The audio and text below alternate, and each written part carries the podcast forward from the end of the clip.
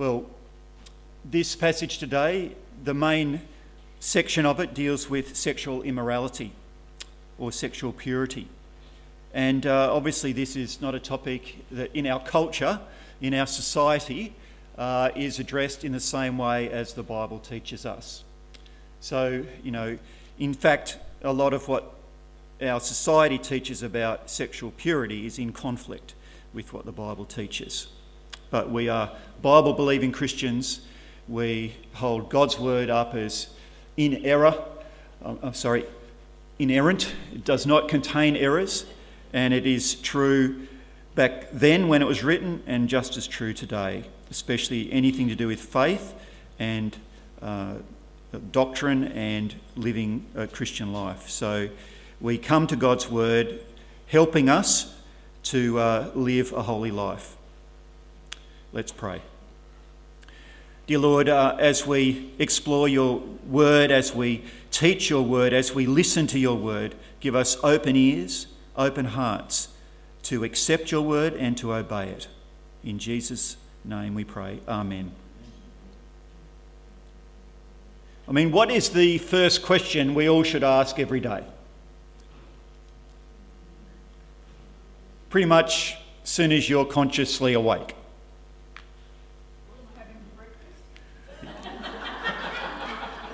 That's a good question, but perhaps not the first one. Yep, okay. There's lots of questions we ask as we start our day. You know, when I had ventured into my failed expedition to retire, I started asking myself when I woke up, what am I going to do today? And it was a clear indication that uh, I had more, you know, in my tank. It's not a good thing to wake up asking yourself that question. But here is, I think, the number one question we all should ask ourselves each day as a Christian. Can you guess what it might be? Verse 1 How to live in order to please God. What can I do today to please you, God? Surely, is, is that not the number one question? I mean, it makes so much sense. It's so clear, so simple, and it just nails it, doesn't it? As Christians, as followers of the Lord Jesus, under Jesus' lordship, that He is number one, not us, not our wife or our husband, not our kids, not anyone else. Number one, who we are concerned about and thinking about and wanting to please each day is God. That's, in a sense, the very definition of conversion being converted from my ways, sinful ways, to God's ways. So, this verse 1 asks that simple question. Finally, brothers and sisters, we instruct you how to live in order to please God. It is so simple, but brilliant. You know, I just wrote down some questions that people ask these days. What makes me popular? What can I do today to be popular? That's a pretty common one. And I think it's reflected a lot in social media. You know, what do I look like? Do I look good enough today? What, what makes my friends happy? That's a really big question that people ask. What gets the most likes on Facebook or on Twitter on X? What makes me self fulfilled and fills my life with happiness? I mean, that's you know, very, very popular, very, very close to it. And I think psychology, pop psychology, everyone else would say that's the number one question. You do you. But that's not the, cre- the question a Christian should be asking as the number one question, which must be answered. And then, I suppose, looking at it from the other perspective, when I go to sleep each night, have I pleased God today? You know? Surely. So here we see some really clear instructions on how to please God. And he starts with a topic that Paul pretty much addresses in every letter that he writes. And it's not just, you know, here's a list of sins Sorry, here's the outline, okay? This is what we'll be going through today. Sexual immorality is the first sort of major topic he deals with in how to please God. And then he looks at quickly a reminder of love each other. And then finally, lead a quiet and productive life. That's basic outline of this passage. So he, he begins with how to please God with dealing with sexual immorality or talking about it. And it's a topic Paul often goes to. In fact, it's a topic very, very often mentioned in the Bible, and in almost every book of the Bible, sorry, every New Testament book deals with it, talks about it, mentions it. But here is the passage that's probably next to 1 Corinthians 7. That is, that's the epitome of, if you want to know about sexual ethics, both being single, being married, whatever, go to 1 Corinthians 7. It's, it, it's, it, it outlines the whole thing very well. But here is probably the next uh, most extended area of the New Testament that talks about sexual purity. But it comes up in every letter because it was a real issue back in those days, as it is still. Verse 3 says, It is God's will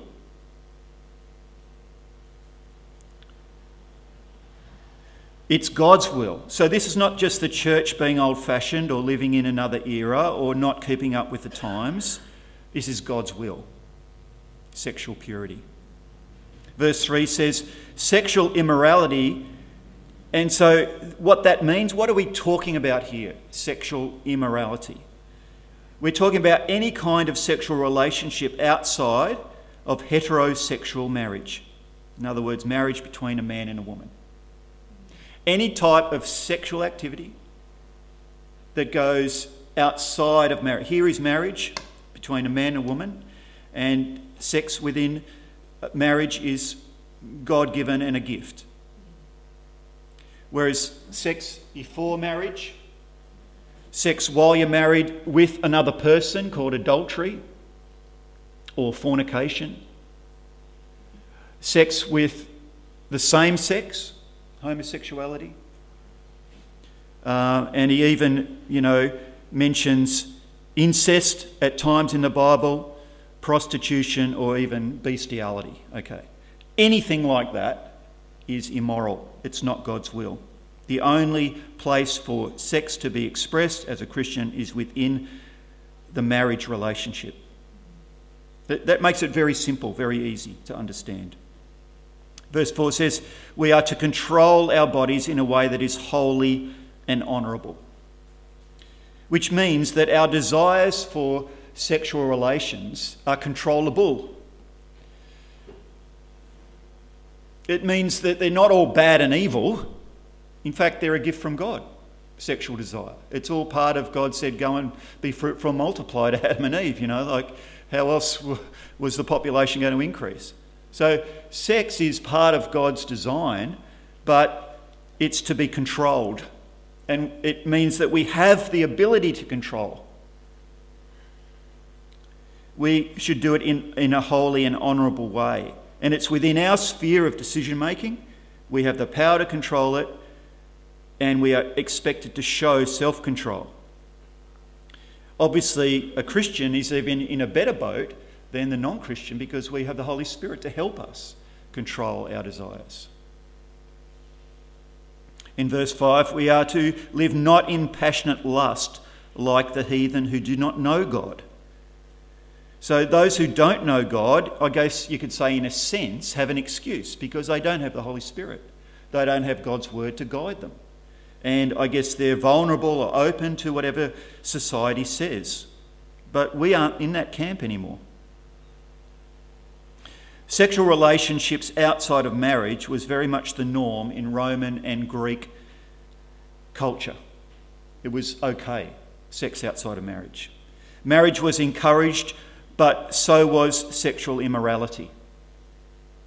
Although adultery was frowned upon and looked down upon because it meant, you know, stealing another person's husband or wife. So that was considered not good. But sex itself, the indulgence of sexual pleasure with other people, was encouraged, particularly with the young people. But sex before marriage or fornication, homosexual sex specifically was considered okay, and even in their various cultures uh, and religious cults. Like religiously, it was good. And female slaves who lived in the household were household uh, were the property of the husband and could be used for his sexual pleasure if you're a female slave. Demos, Demosthenes, a Greek statesman and orator who lived a few centuries before Jesus, said this about male sexuality that continued to prevail into New Testament times. This is the way he saw it, and he, he was very influential. He said, For this is what living with a woman means to have children by her and to introduce the sons to the members of the clan and to betroth the daughters to husbands as one's own. Mistresses we keep for the sake of pleasure. Concubines for the daily care of our persons, but wives to bear us legitimate children and to be faithful guardians of the household. And Plutarch, who was another first century Greek writer, so now we're talking about first century, the time of the New Testament, he said that a wife should not be angry if her husband sought sexual pleasure with another woman. So that's a sort of a picture into the culture, the society that Paul and the other New Testament writers lived in. What all this means for us is that the idea of sex outside of the male female marriage covenant is not new. It's not a new thing. You know, what the church today, you know, battles with in terms of our culture is not a new battle.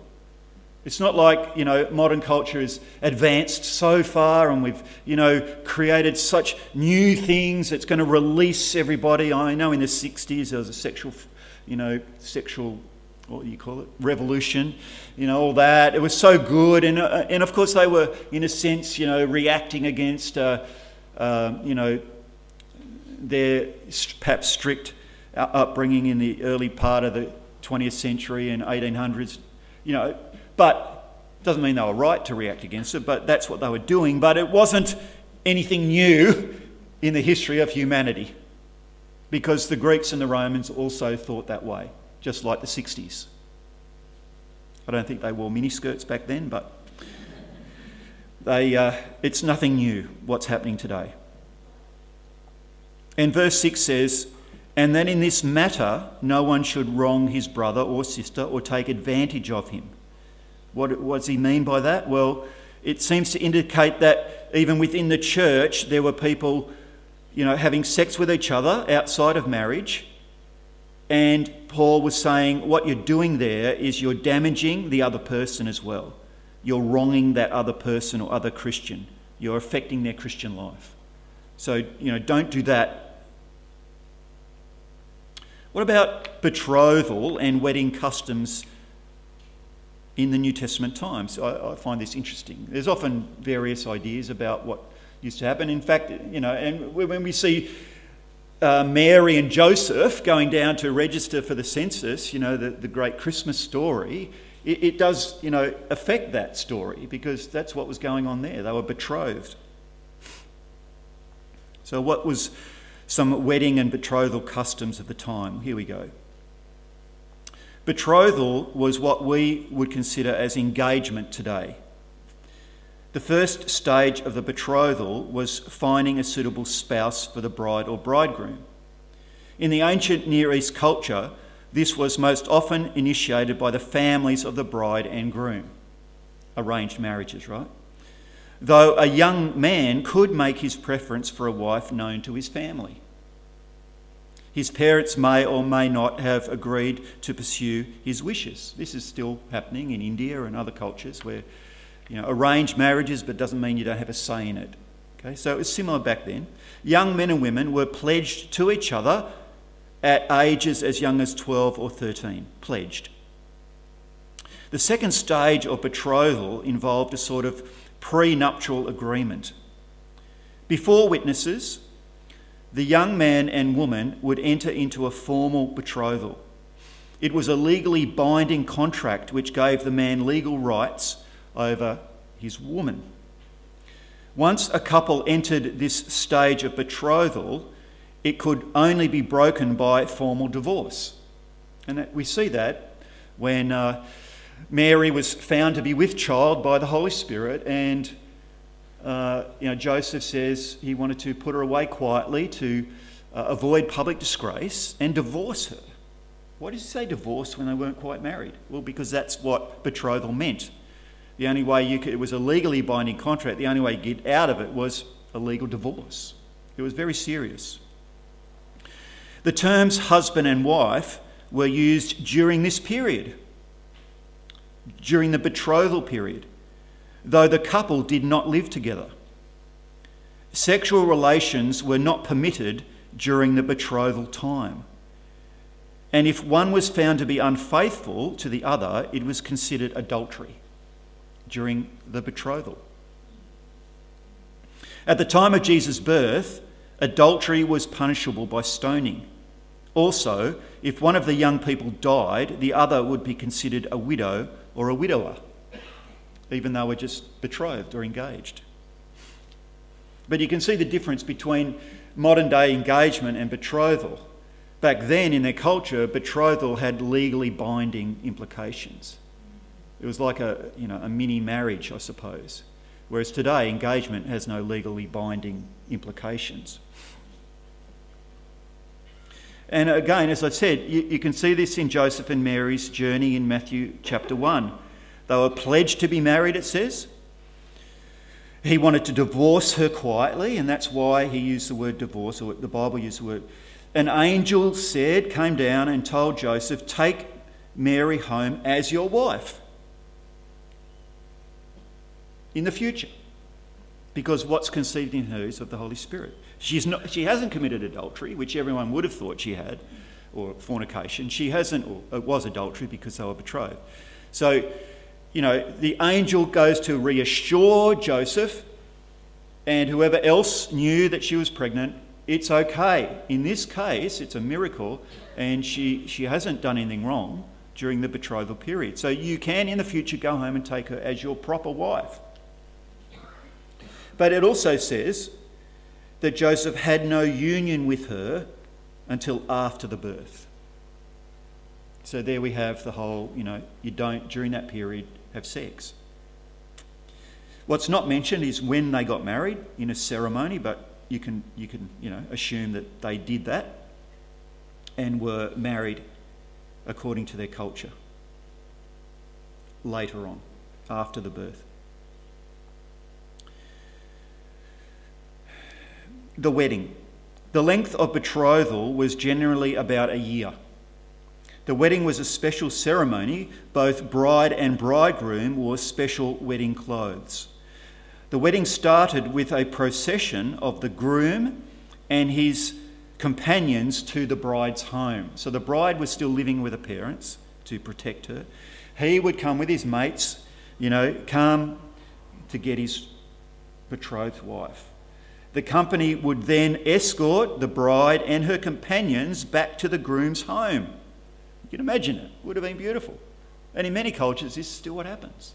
They have this big procession now together through the streets, you know, to the groom's home, where they would be uh, there would be a special supper prepared. During this celebration, the parents and friends blessed the couple, and the father the bride drew up a written marriage contract the couple would then be escorted to a special bridal chamber. Guess what happened there? Where the marriage would be consummated. And as prescribed in the Old Testament, evidence of the bride's virginity would then be given. Marriage festivals continued for up to a week. That's what used to happen.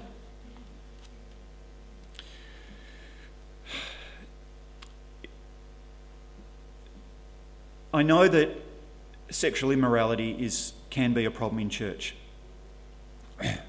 In one church, very early on when I was the pastor, we had three married men who started to form relationships, sexual relationships with other women. They were all very strongly involved in the church, the, the, the men and the families. It was, it was a tragedy.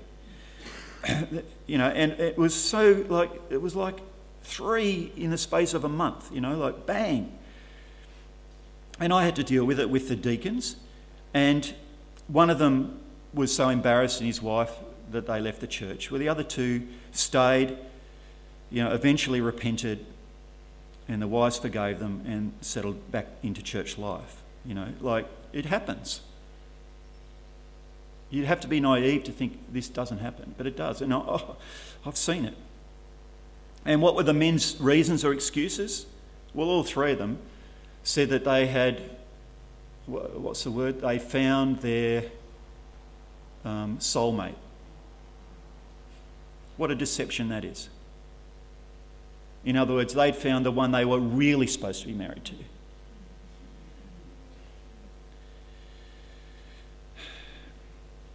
A Christian's first desire is to please God, and that is the ultimate question we all must ask Am I pleasing God in the way in which I live? So, in this section, we see five reasons, and I'll just say them as sentences five reasons why we, we should live to please God in sexual purity. One, it pleases God. Two, it distinguishes us from those who don't know God. Not everyone, but it shows that we know God if we live that way. It wrongs the other person if they are a believer. Fourth, it avoids God's judgment. And fifth, God calls us to a holy life in general, anyway. And, you know, this is part of the power of these verses. It's, it's not like this is just another sin, like, you know, I don't know. Um, all sin's bad. But the, the, the amount of time it comes up in church the, in, in the New Testament and the weight that's given and the, the, it says it's not just another sin. It's, it's a very serious issue. And it says the Lord will punish men and women for all such sins, as we have already told you. So Paul already told that to them. He's reminding them and warned you. For God did not call us to impure, but to live a holy life, to, to be impure. Therefore, he who rejects this instruction does not reject man, but God who gives you his Holy Spirit. It's not just a casual thing he's saying, as I said last week about love, you know, and the affection that Paul had with the church. You know, if, if, if this was layers of, uh, you know, um, peanut butter on a, on a bit of toast, he was lashing it on, the, the love and affection. Lash, lash, lash, lash. It was a big, thick bit of toast with lots of love on it, right? And it's similar here in a negative way with sexual immorality. He's not just casually, he's lashing it on like it's, it's important. That's enough. The second big thing is love each other more and more. If we want to please God, that's what we've got to do. Love each other more and more. Interesting the way he says this. He's already talked a lot about love right up to here, but he says in verse 9, Now about brotherly or sisterly love, we do not need to write you, for you yourselves have been taught by God to love each other. Taught by God. What's that probably mean? Probably he's referring to Jesus. Emphasis on love being the greatest commandment. You know, what must I do to inherit eternal life? Love God, love each other. You've been taught by Jesus, by God. And in fact, you do love. So he's, he's acknowledging that, that love is really strong in the church. So, in fact, you do love all the brothers throughout Macedonia. But we urge you, brothers and sisters, to do so more and more. So keep doing it. Keep loving. Keep at it.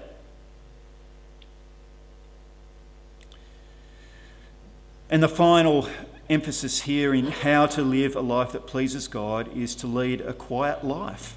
Verses 11 and 12. Make it your ambition to lead a quiet life, to mind your own business and to work with your hands just as we told you, so that you, your daily life may win the respect of outsiders, so that you will not be dependent on anybody. When he says work with your hands, he doesn't mean that's the only form of work. I mean, that's very restrictive, isn't it? As if, you know, the only way to work is with your hands.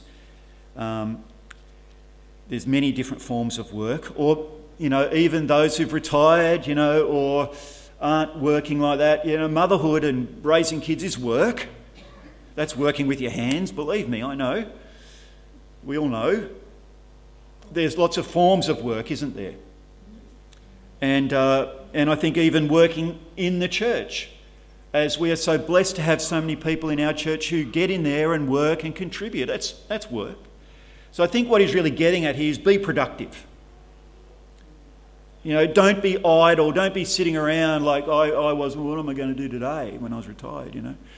Get involved in something productive.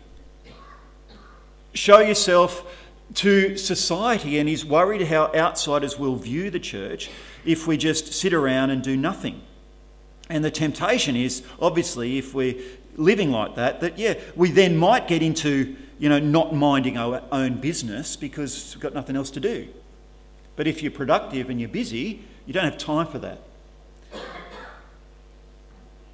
In the early days of the church, people were converted to Jesus and often they were persecuted. The church didn't like, uh, society didn't like the church and often persecuted. And we see that at the beginning where the church at Thessalonica was first started. There was persecution. So, part of what Paul's getting at here, writing to these people, is you know, it's already bad enough for you being persecuted for Christians. Don't make it worse by not being productive people. You know, don't, don't give reason for people to persecute you even more. So, you know, be productive. And uh, Paul told Timothy to pray that we may live peaceful and quiet lives in all godliness and holiness. See, there we go. Pray that we may live peaceful and quiet lives, he said to Timothy in another book. This is good and pleases God our Saviour, who wants all people to be saved and to come to the knowledge of the truth. And also, when Peter addressed um, uh, wives and ladies in the church, he said, he, if you've got a non Christian husband, he said, you, you, you can win them over by being pure and living reverent lives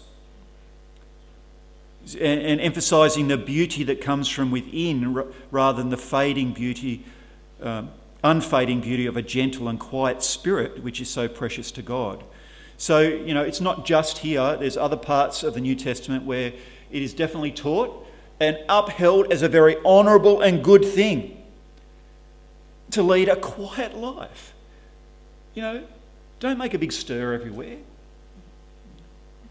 Don't draw attention to yourself. Just get in and work hard at the sphere of responsibility God has placed within you. You know, that may seem, oh, oh, that's, that's a pretty low, low bar, isn't it?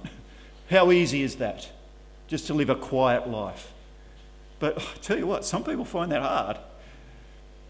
We may think, oh, well, that's see, and I'm a bit of an introvert, and to live quiet and, you know, just get on with my thing in quietly, it's not that hard in one way for me because of my personality, but I know we're not all the same. And I think in today's culture, this is another you know, thing in our society that has been very prominent over the last 40 or 50 years. The, the, the good life, the, the life that you aspire to as a young person, is to get in there and make a massive difference and change the world and, you know, make sure everyone knows you and have 10,000 Facebook people and like everyone and, you know, be an influencer. And, you know, that's the epitome of life. That, that uh, you know, you're a big person. Am I wrong? Isn't that part of what society is sort of getting out there? All the superstars, all the movie you know, all the movie stars. It's all about, you know, the Kardashians and live a quiet life. Well, all those people and all the stuff on, you know, what is it that Big brother. Big Brother and all those dudes, you know, do they live a quiet and peaceful life? And that's set up as the, you know, oh, you want a young person aspire to someone, be like these guys, you know, gossiping and having sex with each other and making a splash everywhere. It's so different to a godly standard of, you know, and, and it all comes back to who are you trying to please? If you, your question that you wake up with and you go to sleep is, Have I pleased God today?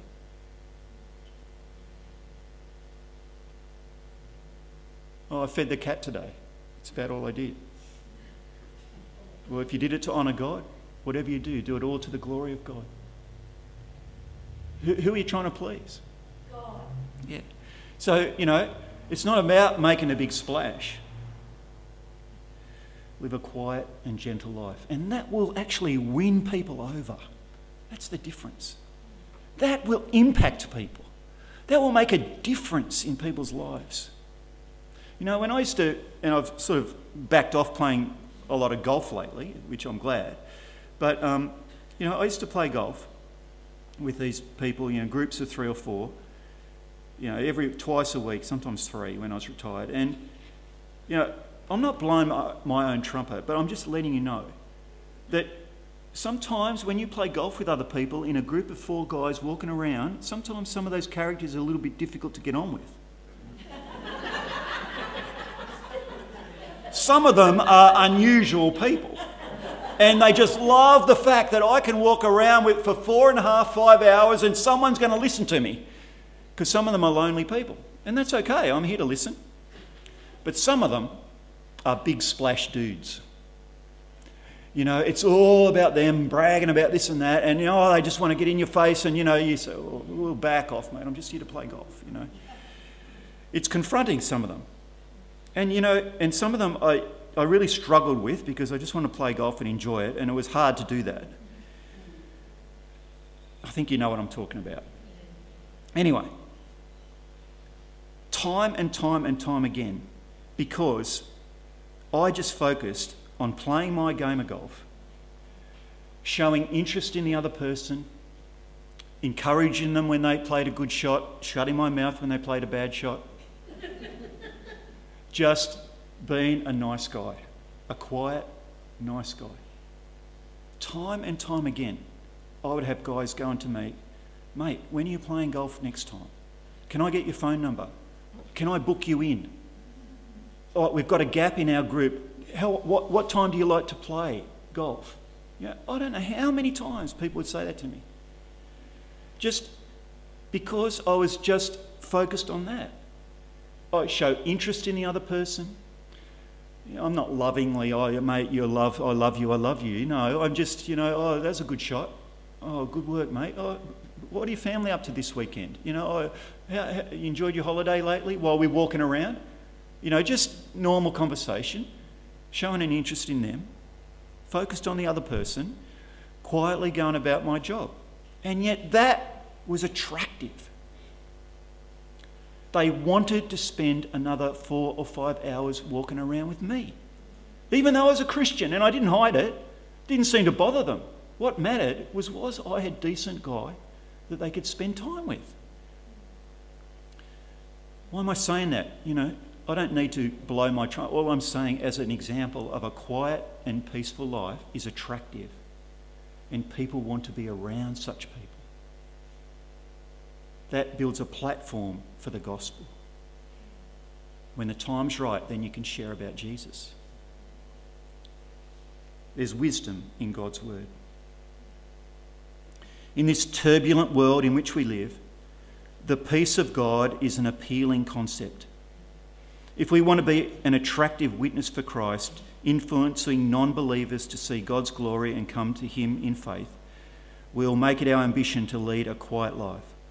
We won't go around making a lot of noise, interfering in the lives of others. We won't be driven to argue and boast, but instead work hard and assume a humble, low profile both in the church and among unbelievers. And God will use that. I'm not saying we don't hold in our heart, let's take the world for Jesus, let's take Wingham for Jesus, let's Let's do that. Let's pray for that.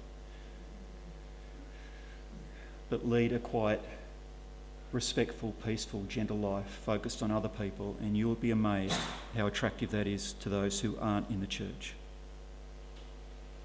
In conclusion, pleasing God involves keeping control of our sexual desires and honouring marriage as the only God directed way sex should be expressed. Loving each other more and more. Don't ever go, give up on that. And leading a quiet and productive life. What question will you be asking yourself tomorrow morning? Let's pray.